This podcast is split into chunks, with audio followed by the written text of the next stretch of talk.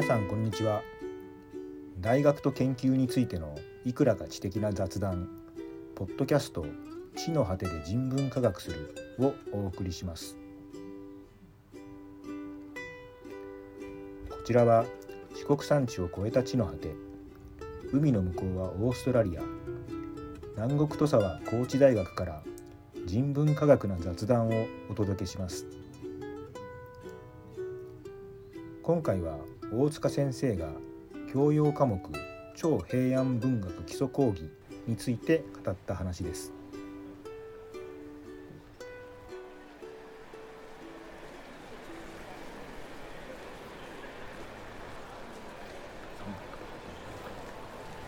成績大変ですよねすっごいですね。そしたらまあ一応本本題というかですねあの教養科目のと超平安文学基礎講義ということについて、まあ、お話を伺うんですけども、まあ、名前ですよねあのシラバスで一応なんとなくは確認したんですけどもちょっとこの辺りのなんか意図みたいなのからちょっと伺ってもよろしいですか？えっと二通りの説明ができるんです。で、ええまずシラバスに書いたことからお話しします。あの掛け言葉というかダブルミーニングになっていて、教養科目えっと共通科目なので超基礎。初めての人でも安心して勉強できますよっていうとても簡単なところから超っていうのは基礎中の基礎というようなニュアンスでそうですね。なるほどなるほっていうのとあと超平安で基礎以外にも平安にも超がかかるっていう意気込みで授業を作ってます。超平安っていうのはその平安のいろはからやるぞっていうそういう感じなんですか？違います。あのスーパーナチュラルとかのスーパーで平安を超えて平安以上のことも勉強スーパー平安みたいなこと？そうスーパー平安。ちょっとスーパー平安のニュアンスが若干取りづらいですけどどどういう感じですか？えっと高知県で言えば土佐日記は平安時代に書かれてますよね。ええ。でその土佐日記が平安という時代や空間を超えてどう受け継がれているのかなるほど。どう研究できるのか。なるほど。平安を超えた平安っていうことですね。我々に伝わってきた平安みたいそうです。平安文学のさらに余剰文もちょっと広げて勉強したいななるほどなるほど。僕の理解が違ったら言ってくださいね。はい 気を気を使わずに。それは言います。はい。あなるほど。でもう一点ぜひ説明したいのはいがありまして、お願いします。シラバスにはそう書いてるんですけど、はい。実はあの代々木ゼミナール全盛期に僕受験して全盛期でもないのかな。昔予備校って結構あのタレント講師とかあすごい面白いこと、はいはいはい。面白い格好したりする人いたじゃないですか。ちょ。っと面白い格好は分かんないですけど本当ですか？おったんですね、はい。であの講座科目もすごい面白いとかベベホマズンとかなんかは輝け加速度みたいな。ドラクエですね。ドラクエネタとかを講座の科目につけてるから受験生とか。ななんて科目なんですか？えっと正式タイトル忘れました。数学ん？確か数学の講座とかあってでそのいかがわしさみたいの僕すごい好きで。そのベホマズンっていうのはなんか弱点克服みたいなそういうニュアンスになるんですか？その講師に聞いてみないとわからない。あ そうなんですね。あれ体力回復の魔法ですよね。そうそう回復そうですね。回復の魔法ねそんな感じですよね。とかだからあの大学の講義科目の中でも超平安ってきたらなんだこのいかがわしい科目はって大学入ったばかりなるほどなるほ大ど本当はもっと行きたかったですか？パルプンテみたいな。そういう。いや 僕も一応あの自分のセセンスにかなったものをつけたいと思ってるんで僕のセンスでちょうどいいのは超平安、まああ、超つけるくらいでいいからなんかちょっとトリッキーな感じなんですね。そう。あのこの営業用のヘアスタイルもそのその辺のトリッキーさの一つの表れなんですね。そう。だ緊張感とかななんだあれみたいな感覚を基本的に持ってほしい。えちょっとびっくりさせたいってそういう感じなんですか？そうそういうこと。そうなんですね。それで超平安基礎講義。やっぱなんだって思う。そうするとシラバスをしっかり読む感じなのかな。狙い通りですね でこれも一応教養科目なので、まあ、大学に入って、まあ、多分一番最初に取る授業の中の一つに入ってくるだろうと思うんですけどそういうそのまあ初学者とかあるいは他のかえっと学部とかコースの、うんまあ、ちょっと興味がある人たちが主な対象になるわけですけど大塚先生の中ではこれ科目としての位置づけってのはどういう感じなんですか？そのその後に専門科目を聞きますよね。いずれ勉強していくと。そういうのと関係づけていくとどんな位置づけなんです？この科目そうですね。えっとウェイトを置いてるのは専門外の理系の学生とかあの文学を専攻にしない学生たちにもあの教育効果の高いあの授業にしたいなっていうのが一番強い思いです。ほうほうほうほう。なるほど。あのーまあ100 100何でしたっけ？100 40ちょっと。140人ぐらい。大体いつもそんなもんですか？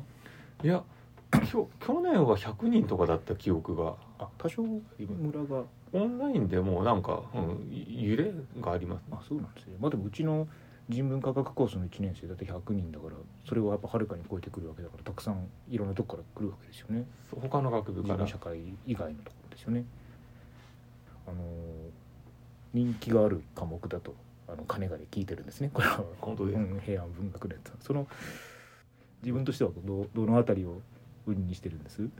そうあの初心者向けということで映像作品とか補助教材たくさん入れられるだけ入れるようにそうなんでしてすかますね。えっ、と映画「源氏物語」みたいな感じそうあでも最初の授業なんかでいきなり宝塚ミュージカルで紫の上の成長シーンを見る。とりあえずこれ見ましょうって言って。そうなんですかでもうキラキラしたあのなズカジェンヌっていうんですかね。あの女優さんが歌ったり踊ったりしてて、うん。わこんな世界があるのかと。まずそういうところでとにかく興味持ってもらおうっていうところに力入れてます。これだい大体どんななんていうかテーマ性ってまああのシラバスだと「源氏物語」がメインになっていくみたいですけどどうどんなような組み立てをしてるんですか？この授業の中で。えっと「源氏物語」ってすごいストーリーが入り乱れてて、うん。あの頭から読んでいくと読みにくいんですね。だからキャラクターごとにあの起承転結があってこの人はこうなって最後こうなりましたみたいな1回につき1人の女性キャラクターを扱うことであの読み切りっていうんですかね。90分90分で分かりやすい、えっと授業内容の組み方をしています。そうなんですね。あだから紫の上の貝とかそういう感じなんですね。夕顔の貝みたいな。あそうなんですね。あの漫画で一応勉強しようと思って「源氏物語」を読むわけなんですけどあの、まあ、源氏って言わないじゃないですか。その役職で呼びますでしょ。だからその僕がたまたま読んだ漫画はちょっと顔の描き分けがちょっともう一つで どれが源氏なのかよくわからないっていう感じで読んでたんですけどそのそういったその何でしょうね。初学者の問題点を克服させてくれる感じなんですかね。そのこうストーリー。ああ、そうで基本的にあの光源氏と光源氏死んだ後の続編と源氏物語があるんですけど、この1年生向けの授業では光源氏パートでしかも毎回この女性と光源氏この女性と光源氏って区切ってあるんで役職で呼ばれててもまず光源氏だろで今日扱ってるのが夕顔ならじゃあこの女性は絶対夕顔だなみたいな。あそうかそのそうですね。その回はそうですもんね。人物の紛れがないっていう点ではそこ分かりやすくはなってると思います。なるほどそうですねこれ学生にはどのあたりが人気があるんです？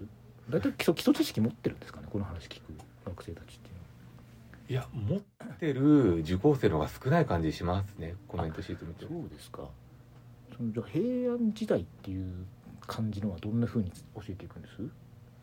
平安ああと最初はやっぱ一夫多妻制とか通い込んとかうん。高校でやってると思うけどそういうところ一応最初にあの紫の上なんか典型的に説明できるところなんで1回目2回目の授業でこういう社会だったよねとかこういう夫婦の感じだったよねっていうところからは説明するようにしてます。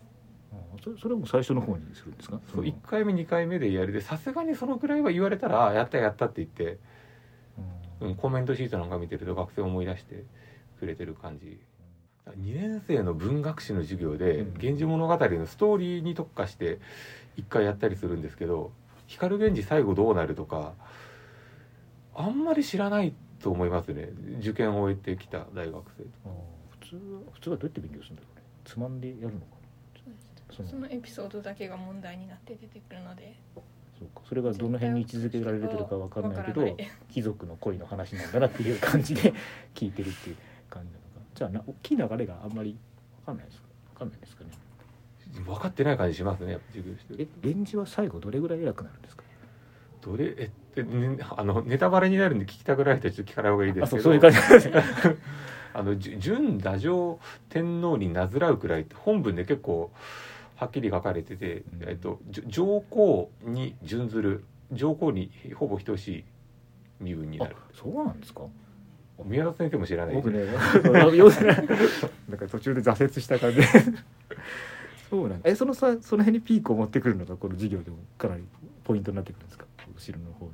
いやその準上皇になると話がすごく複雑になるし僕が個人的にそれ以降うまく初学者に示せないんですね。だから準上皇になるちょっと前くらいまでおじさんになってかなり偉くなったもん大臣くらいで話はあの授業での話は終わりますこれあの授業あのシラバスを見ると最後の方に「えっと源氏物語」本体じゃなくてちょっとこうそこから派生派生する話でいいのかな土佐日記だとか鴨地正純とかねかなり渋いところがついてくるけどこれはどんどんなふうに位置づけていくんです？授業の中では。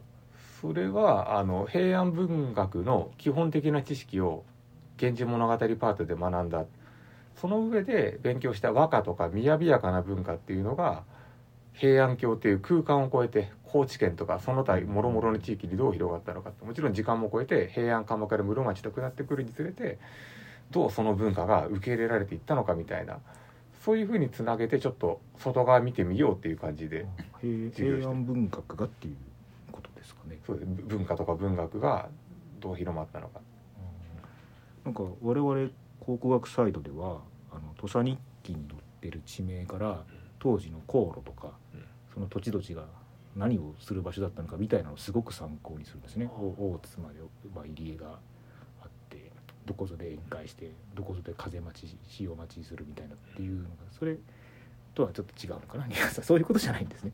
一部重なりますあの鴨地正純がうん、「土佐日記地理弁」っていう本書いてて。もちろんまあ江戸時代のあのお侍さんがあの地面掘ってるわけではないんで土地の名前であのか河口の先でしたっけ？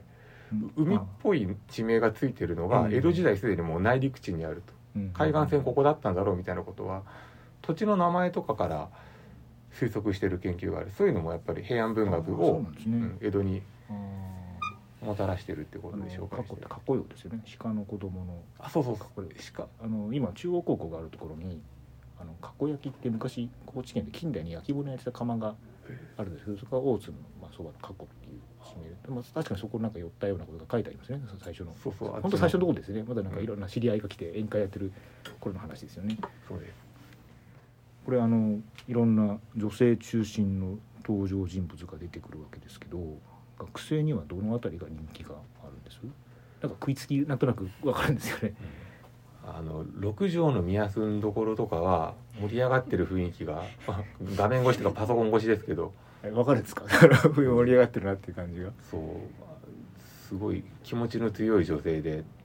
まあ現代風にこういこういう単純な表現はしたくないんですけど恋のライバルに対してもうたたり殺してしまうようなストーリーになっている、触りでどどんな触りだけだと、あのすごくプライドが高いんだけど思い詰めてしまう女性がいるでその人は正妻格の座をライバルの若い女性に奪われてて本人は恨んだり呪ったりしてるつもりはないんだけれど「源氏物語」の本文を読んでみるとどうもその思い詰めた女性がライバルの女性にこう取り付いて、うん、それで衰弱して相手の女性が死んでしまうっていうような話ですね。恐ろしい。若干重重めのエピソード。で 人気が好きなのかなそういうのが。そうあんまり。そうなの？そう違うの？どどの辺が良かったのかな？お。紫の上。紫の上。それは本当なんていうか典典型というかザ・源氏物語みたいな話ですよね最初の。そうメインヒロイン波乱万丈。そうですよね。大塚先生ご自身の専門は必ずしも源氏物語ではなかったですよね。現時では論文書いてないですそう全然違う僕もこの中でなんかお気に入りのやつあるんですか？自分もやってて喋ってて楽しいみたいな話はあるんですか？この中に僕は夕顔っていう儚い女性が好きです。そうなんですね。うん。なんかちょっとまっすぐな気持ちをぶつけられた感じ。が そうなんですね。ゆ夕顔のどんどんなエピソードです？エピソードあのすごい短編的なキャラクターで巻が始まって巻が終わるともうそこで亡くなってしまうんです。おだから紫の上なんかヒロインだからずっと出てきて、最後あの何？大往生を迎えるんですけどパッと始まってパッと亡くなってしまう。で巻きの書き方もすごい儚げでコンセプチュアルな文章が選ばれて書かれてる。すごいまとまりがあってポポエティックっていう言い方が正しいか分かんないですけどなんか不思議だな不思議だな不安だな不安だなって思ってたら本当に不思議で不安なことが起こってあっけなく女性が死んでしまうそのすごい鮮烈なイメージが僕は好きです。ねそれはあの授業の中では原文を紹介しながら話をしていくんですか？そう僕すごいあの現物至上主義なんで。読み上げていく感じですか？あ一緒に音読しますね。じゃあこのページこういう場面で光源氏がこれします。一緒に読みましょうっつって。まあ録録画だから画面の向こうで学生が読んでるから確認できないですけよ読んでるよね。読んでます。ど よかった声に出すことが大事だっていうのもあるんですね先生の中で。やっぱり目で読むと滑っちゃうんで一単語一単語キーワード見たりとかどういう文章の流れになってるのかっていうのは現物の風合いを味わってほしいっていうのが強い希望としてあります。僕若い頃そんなに古文得意じゃなくて一生懸命読んでも今が昼なのか夜なのかもよくわからないままにこう問題を解いてるみたいなところがありましたけどそうそういうことをしろってことですよね。雰囲気をねなんかこうそう、まあ、受験勉強とはまた別の話かもしれませんけれど、どう書かれてるのかっていうのを知ってほしいっていうのはあります。なるほどそうですね。でこれまああの多くのあの学生を対象にした科目でもありますけど、まあその専門の入り口にもまあ当たりますよね。一応授業の組み立てとしてはね。その辺のことで、そのこれを聞いてそのどんな知識を習得しておいてもらいたいみたいなのがあるんですか？先生の中で。そうですね文学を専攻したいって思う学生たちに対しては研究者は普段どういう発想で作品と向き合ってるのかとか作品を究明するっていうのは何を明らかにして何を論じれば、えー、と何研究所の意義が生まれるのかみたいなことは少しイメージとして持ってほしいなっていうのはあります。じ授業中もだからさっき言った六条の目安のところっていううんたたり殺してしまうような場面があるんですけれども研究者によってこの場面の解釈があの正反対に分かれてるとか先行研究とか研究者の考えなんかも時々サンプルで示すのでそういうところで少しずつ研究ってところに馴染んでほしいということをやってます。あのちょっとあまりにも研究分野が違いすぎてですねこうこういう「源氏物語」とかで一体どんな研究テーマを設定するのかもよくわからないんですけどこれ例えばどどんな研究をするんですか「源氏物語」を使ってとか。っていうと最近流行ってるとか流行ってたのがなんか長編成で「源氏物語」を分析するっていう研究があって、まあ、本当にあたくさんあるうちの一つですけれども短編物語ってあるじゃないですか。昔男ありけりってこうなって歌読んで終わった、1ページ読んで終わりみたいな「源氏物語」ってもう何十ページ何百ページ続いていくんでキャラクターを登場させた後どうやって場面をつないでいくのかとかストーリー予告する時にどんな風に予告するのかとかそういうのをこう長いスパンで見て分析するっていう研究技が法上の問題としてってことですか？その。技法ですね。書き方なんだろう事実を追求していくようなのもあるんですか？その歴史研究みたいな。あありますありますそれはずっとあって例えば光源氏がこのページでこういう儀式を行っていた宮廷社会だから儀式を行ったりするんですけどそれが歴史上のどの儀式を踏まえてるのかとか九州が出てきたら作品の中に紫式部がまあ作者と言われてますけれど紫式部は九州についてどんなイメージを持ってたのかとか当時九州で何が起こってたのかとか成立背景社会背景を究明するっていうのも非常にオーソドックスな研究。それは自らほとんど歴史研究の分野に切り込んでいくような感じなんですか？その平安文学の研究者そう、まあ、研究者によってはもう歴史資料をすごく読んでてもう歴史研究と見らせるような論文書いてる人もいます。あのーまあ一応我々も平安時代のことをやったりするわけですけどその服飾とかそのもっと身近な人間にとって身近な文化ってその平安文学側の人の方がすごく詳しいというか詳しくやってますよね。なんか辞典を見た時にあこんなことまでやってるのかみたいなのがちょっとあったんですよね、まあ、もちろんその自由に一人うんぬんみたいなのもそうですけど我々は普通にやってるとそのあんまり気にしないようなそういう衣食住に関わることは文学畑の方がすごい詳しいですよね。そうですね。その辺は、まあ、そうか材料的には作品からですよね。主に作品から持ってくるわけですよね。そう。ね。基本は文字で書かれて残されてるものをつなぎ合わせて研究するって感じでこういうのを聞いた学生たちはその後どうなっていく何に関心を持っていくものなんです？えー追跡調査みたいのをやっあいやいや先生のところに今度来るわけじゃないですか。これを、まあ、聞いてまあ、全員じゃもちろんないにしても、うん。何人か大塚先生のゼミにその後やってきますよね、そういう子たちっていうのはどんな関心を持って育てていくんです？ああえっと文学特に平安文学ってジャンルが大きくいくつかあるんですよその学生一人一人がどういうジャンルに興味があるのかっていうのをまず聞きます。土佐日記とかは日記ですし「古今和歌集」とか和歌で歌人の勉強もできる。で物語なんかは一番人気だとは思うんですけれども「源氏物語」とかはどういうことに興味あるかなっていうのを対話形式で聞いてじゃあこれ読もうかみたいないうふうに指導は続きますね。大塚先生の本当のご専門っていうのは前なんか一回伺ったことがありましたけどな一番たくさんの文書いてるのは「さらしな日記」ですね。おっしゃってましたよね。さらしな日記の話をすることもあるんですか？授業他の授業の中で。そう専門科目専でそそう一コマあ一コマっていうか15回まるまるさらしな日記だけやる授業も2年生以上であります。そうなんですね、まあ、そうなってくるとほとんど人文の子になるのかな？人文科学コースが中心になっていくんですか、ね、そうですね。それが2年生ぐらいから取れる感じですかそうです。ですね大塚先生はこう平安文学みたいなのがお好きでその分野に進んでいったわけですよね。そうですね。で。すよね。その他でもなく平安文学であることの面白さは自分的にはどんなふうに感じてらっしゃるんです？